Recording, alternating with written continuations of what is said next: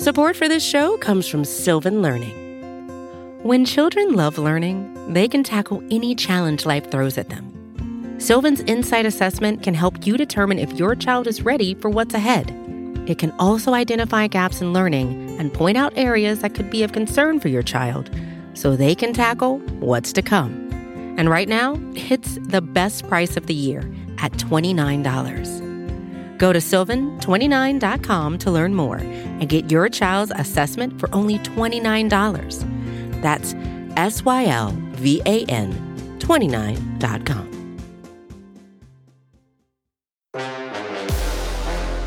You're listening to B G N Radio.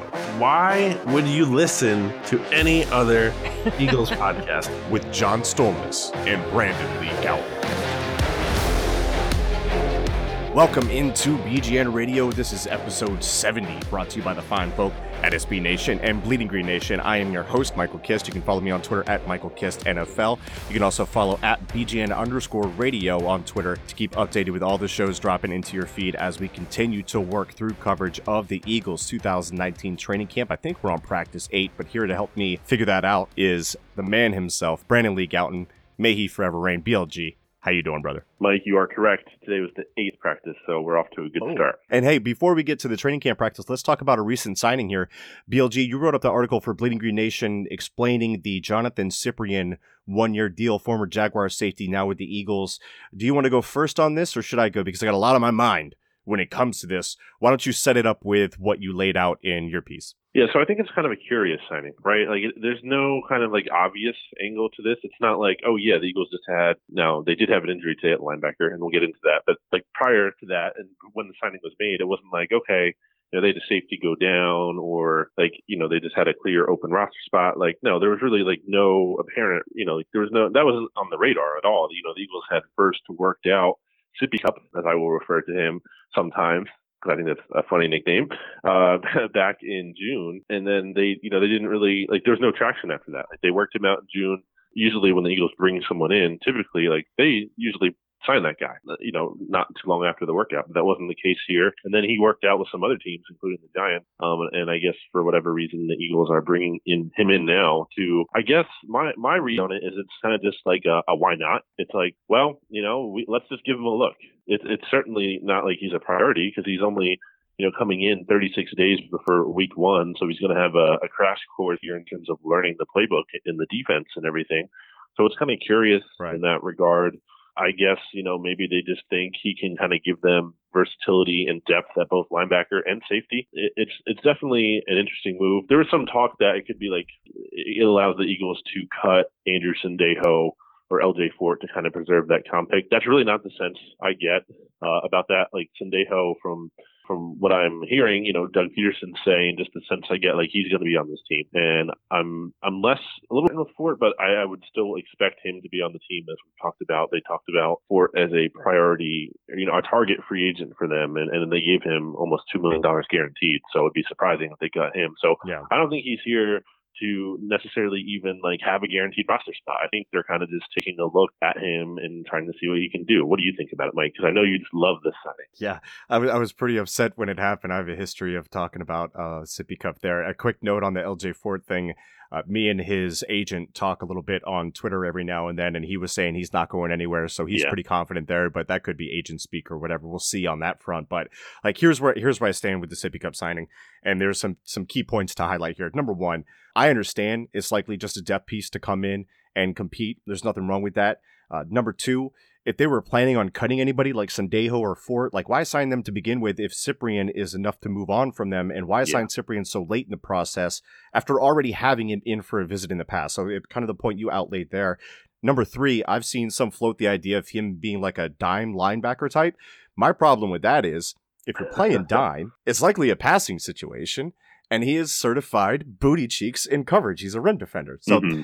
number four, he's missed twenty-two out of the last thirty-four possible games due to a hamstring injury and then an A C L tear that cost him all of two thousand eighteen. Now, number five, when he went down in two thousand eighteen and the Titans signed Kenny Vaccaro, I was on a couple different Titans radio shows there and told them that it was a rare upgrade due to injury situation. And, and as far as that goes, that's been proven to be true. Vaccaro signing a four-year, twenty-four million dollars extension this offseason after putting together a solid two thousand eighteen campaign, which, by the way, the Eagles should have signed Vaccaro instead of Corey Graham way back then, but you know, hindsight's twenty twenty. So with all that said, there's two major themes there, and those are that Cyprien is a below replacement level player with a very narrow role, not something that the Eagles value, especially when you look at the versatility that they prefer in their secondary.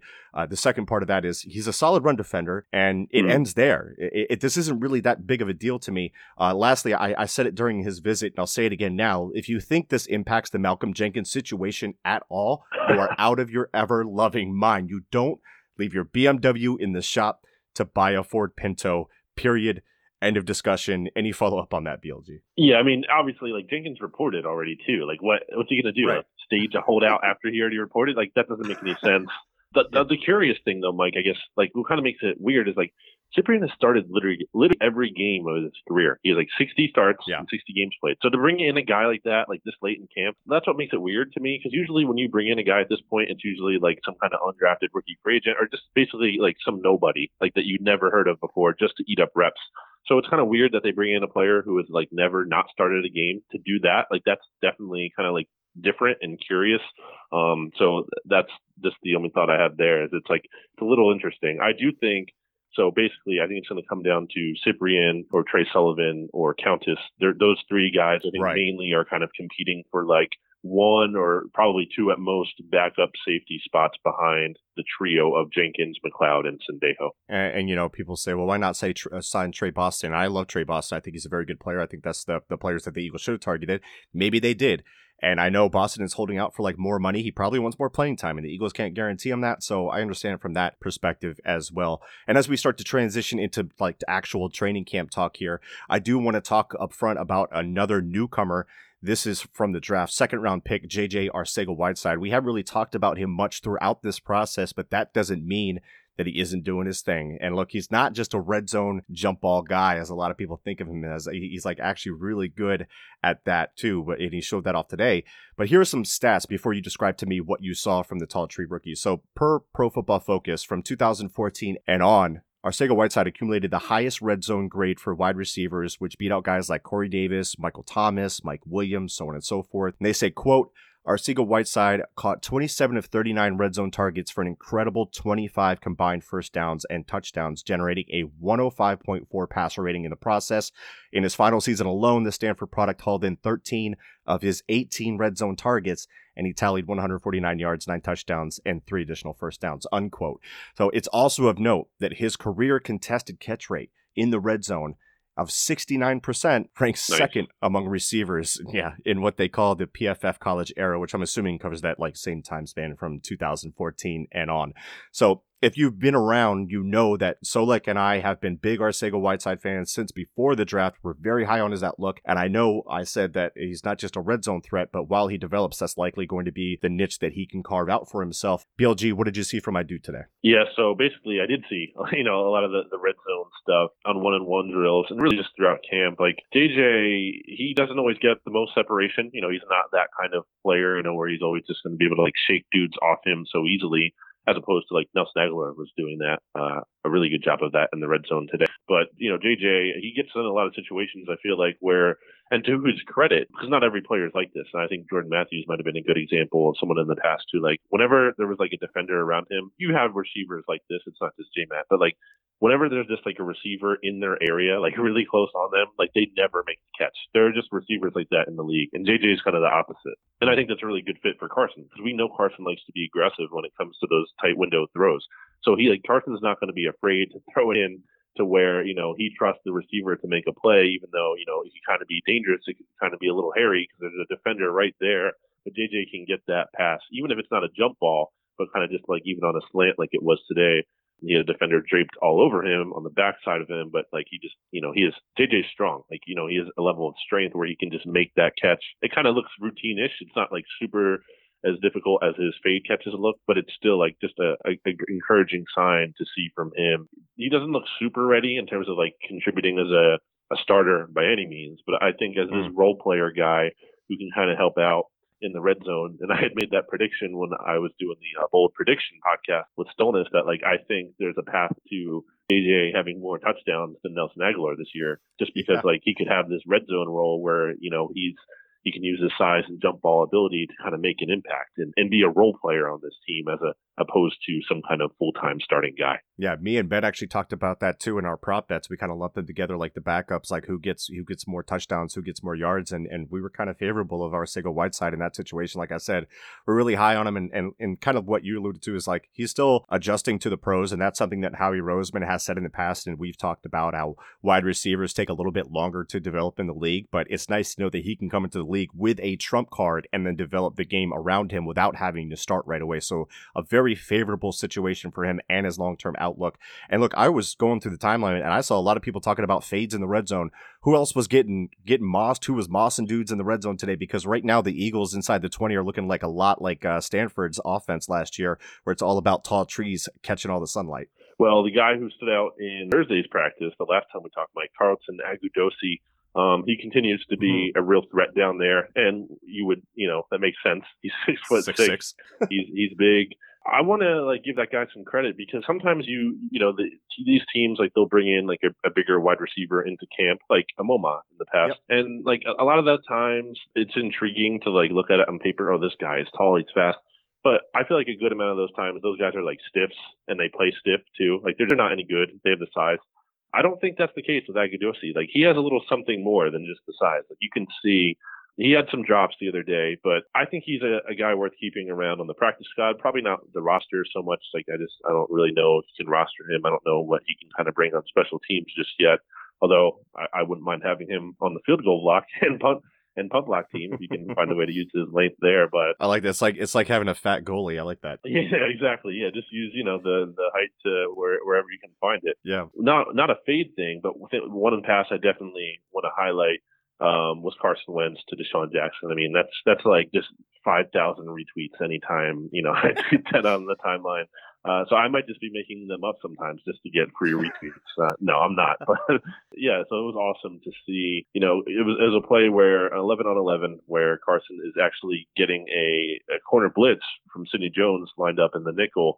And uh, so he has to get rid of the ball quick. I mean, doesn't have to. It's just a practice setting. But, you know, uh, simulating a live drill, of course, he, he gets rid of the ball quick, which is great to see. But it was right on the money still to uh, DeSean, who split um, Maddox, who was covering him, and Jenkins on the back end. And, and you know, like that's that's a like DeSean is gone at that point. Yeah. So it's just it's great to see them clicking still and uh, just, you know, encouraging. We're going to talk more offense and their performance in a bit. But before we get too far in the weeds here, I wanted to get a quick update on second round selection rookie running back Miles Sanders. Let's do some injury updates. Uh, he discontinued practice for uh, a couple of days ago after picking up a knock to the foot.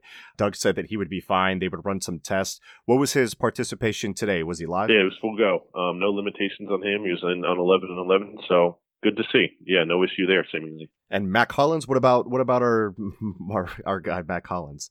So he's alive. Uh, you know, he's coming out to warm up with the team, and he's even like dressed to practice. He isn't really doing much. Real coquettish. Yeah, real tease. He has a, uh, a hip injury, you know, which is different than the groin injury he had previously had. He's listed as day to day, you know, which is better than week to week. So hopefully, we do see him.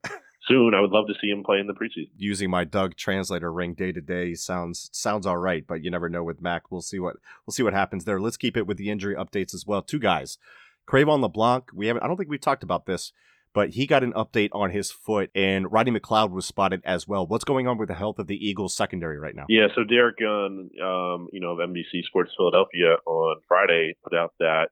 Uh, LeBlanc has that foot sprain, which Mike, you know, like we talked about that last week. I was like, mm. this is literally the same thing that Ian Rappaport had tweeted about Jalen Mills. And sure enough, it's a, a list ranking injury just like Jalen Mills had. Now, apparently, LeBlanc's, uh, you know, uh, this is me, not doctor speaking here, trying to understand that. Apparently, LeBlanc doesn't need surgery. So maybe it's kind of like less right. serious than Mills was. I don't know how that works, but okay.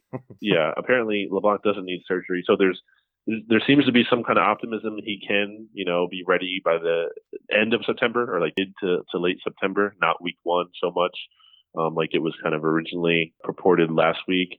So that's kind of, you know, not ideal. Um, you would like Straff to be healthy. It's not the biggest issue in the world, but Uh, there's also a possibility, apparently, that depending on how the recovery goes, that Strap could be out until November. And at that point, like, you kind of have to make a decision with him. Like, you can't if if you're the right. Eagles and you're feeling like, okay, this guy is going to be out, you know, or like we think there's at least a pretty decent chance he could be out until November.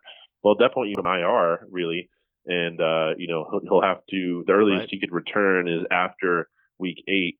You would have to put him on there. And then if you're returning him, you're designating him at that point as one of your only two players you can return from I R from the season. So, like, it's not impossible, depending on how the thing shakes out and how un- other injuries kind of express themselves, that, like, Strap season could be over. Hopefully it's not.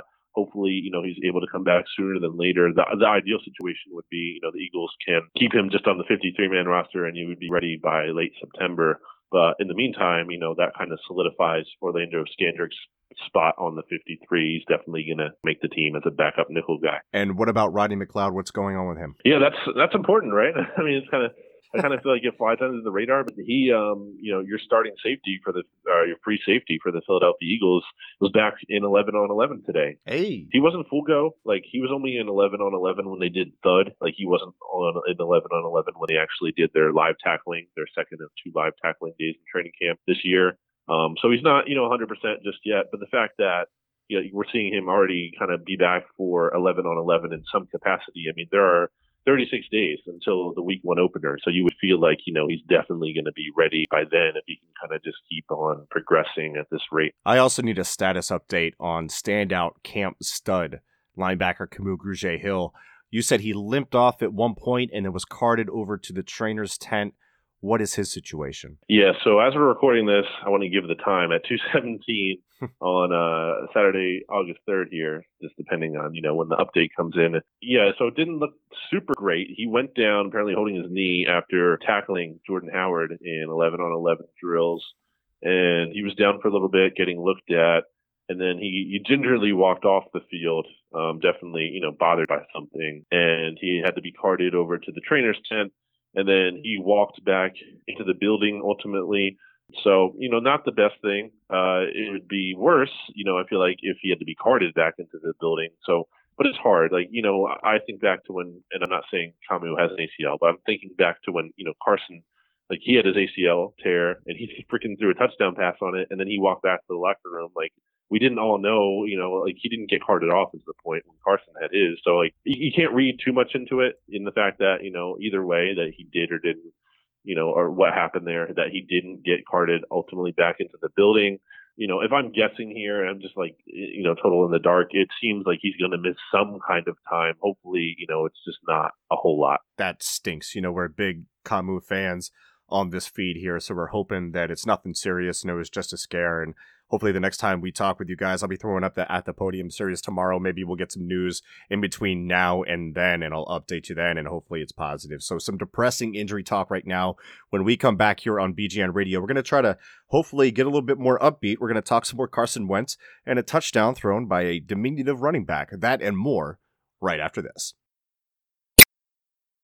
We are back here on B G N Radio, episode seventy, brought to you by the fine folk at Bleeding Green Nation and S B Nation. Michael Kist here with Brandon Lee Gowton, who had boots on the ground at the NovaCare Complex, day eight of training camp. Get your full update here at B G N Radio. B L G, we have already touched on some of the catch and throws coming from Carson, and you know we live and die by every practice and throw that he has. How do you look overall today? Is he stock up or stock down? I would say uh, stock up, but not like Damn. way, way up. Um, Let's go. It, it wasn't a um, super, like, it was kind of just a boring day. And overall, like, I, I guess we didn't see a whole lot of, like, you know, when you're watching camp practices and you're seeing a bunch of five to ten yard passes that are complete, it's like, okay, right. you know, that's nice, but that's not, that doesn't really make for good notes or observations. Like, there's nothing exceptionally exciting going on there.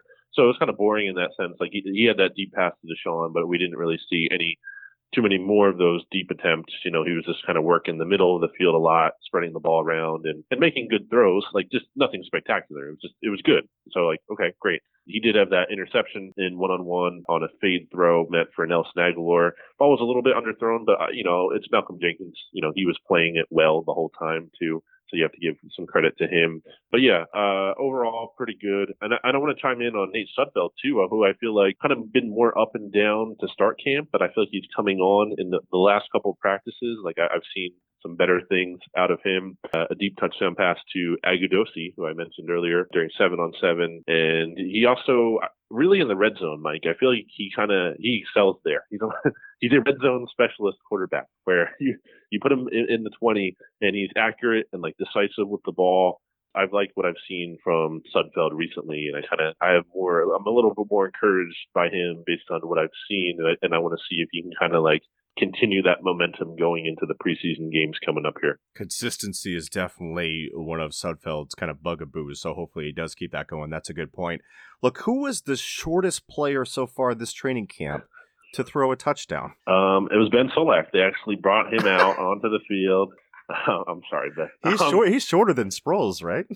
uh, I'm not sure about that. I don't know. Uh, that's a good question. We gotta we gotta put the, the picture of Ben and Donnell Pumphrey, and then we gotta find a way to like fit Sproles and like Photoshop it in and see who's the tallest one. He's not listening to this, so it doesn't matter. We can say anything we want. Sproles, he's done that before, by the way. Uh, so this was during group install, just to give the context. You know, it wasn't during team drills or anything. Uh, but yeah, so Carson pitches to Sproles, and it looks like it's just like a halfback toss. And all of a sudden, Darren Sproles throws to Joshua Perkins. You know, the hot Sproles to Perkins connection, just very unstoppable. It seems kind of like very unpractical to have Darren Sproles like throw a pass in a game just because like he's so short and like, you know, if there's defenders nearby, like I'm, it's not the best sight line. You know, it's not the best vision you have there. But I mean, I would love to see it. I would love to see it. Ha- I mean, I'd love to see it like work. You know, I might not love yeah. to see it in the moment, taking the ball out of Carson Wentz's hands in the red zone, but. I mean, if it's like the new Philly Philly in Super Bowl, uh, this year's Super Bowl, I mean, hey, I wouldn't complain. We also earlier had a bunch of updates on the defense regarding injuries, so let's kind of dial back in. What did you see for the defense that was positive? Let's let's bring it upbeat on the defensive side of the ball, because I didn't see too many people talking up the defense today other than just the injuries that we talked about.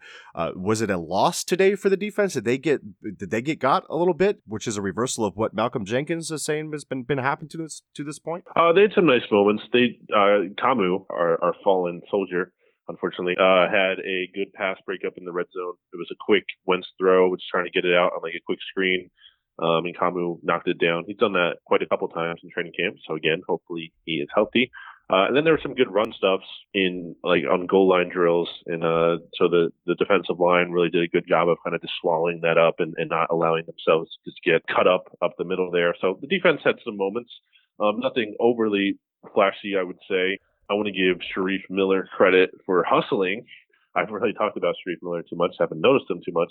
But uh, Boston Scott broke out a big run, so he deserves some nice credit for that. But then uh, I like to see like a rookie defensive end like Sharif Miller like hustling down the field and, and laying a pop on Boston Scott, even if it was like thirty yards down the field. So there was some hustle too, I guess I would say. And also kind of one, like maybe a little bit of an interesting note on the defense. I feel like I did see Hassan Ridgeway Uh, working with the first team uh, at one point.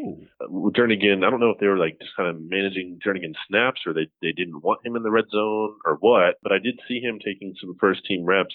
Uh, so that's a little interesting to me. I guess that kind of tells us that Ridgeway is ahead of Treyvon Hester in the depth chart. Yeah, and Hester played solid last year, so that's a win for Ridgeway if that's how it went. I can understand some load management there for Timmy Jernigan, considering him coming back from the back injury, getting fully healthy, but looking decent so far.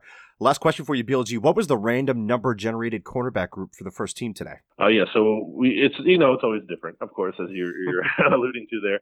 But it was Maddox on the outside once again, uh, Rasul on the outside as well, who did well against uh, Alshon Jeffrey, I would say, you know, the one-on-ones. Um, and then Sydney in the slot, kind of the configuration they're toying with. And again, there's like there's just so much still unsettled there in terms of like those guys are looking good.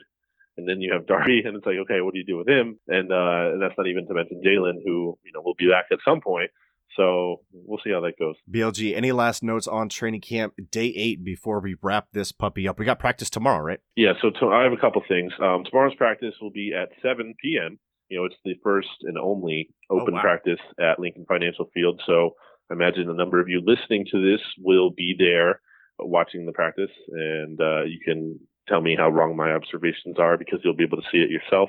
Mike, you, you might just have to do this podcast uh, with someone. Uh, just a random fan uh, who can actually watch themselves. So, eight eight eight. Yeah, yeah. Just, just call in, you know, free number. Um, so that'll be going on tomorrow.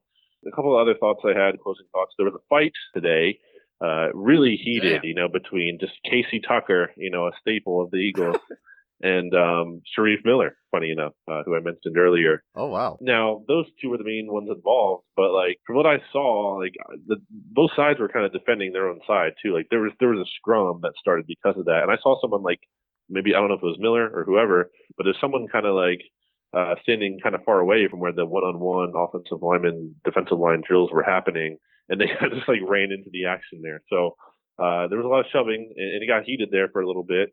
Um, it's day eight into camp. That makes some sense. And, you know, it's it's a couple of rookies. You know, they're they're trying to play extra hard because they're trying to really impress the coaching yeah. staff and try to make this team.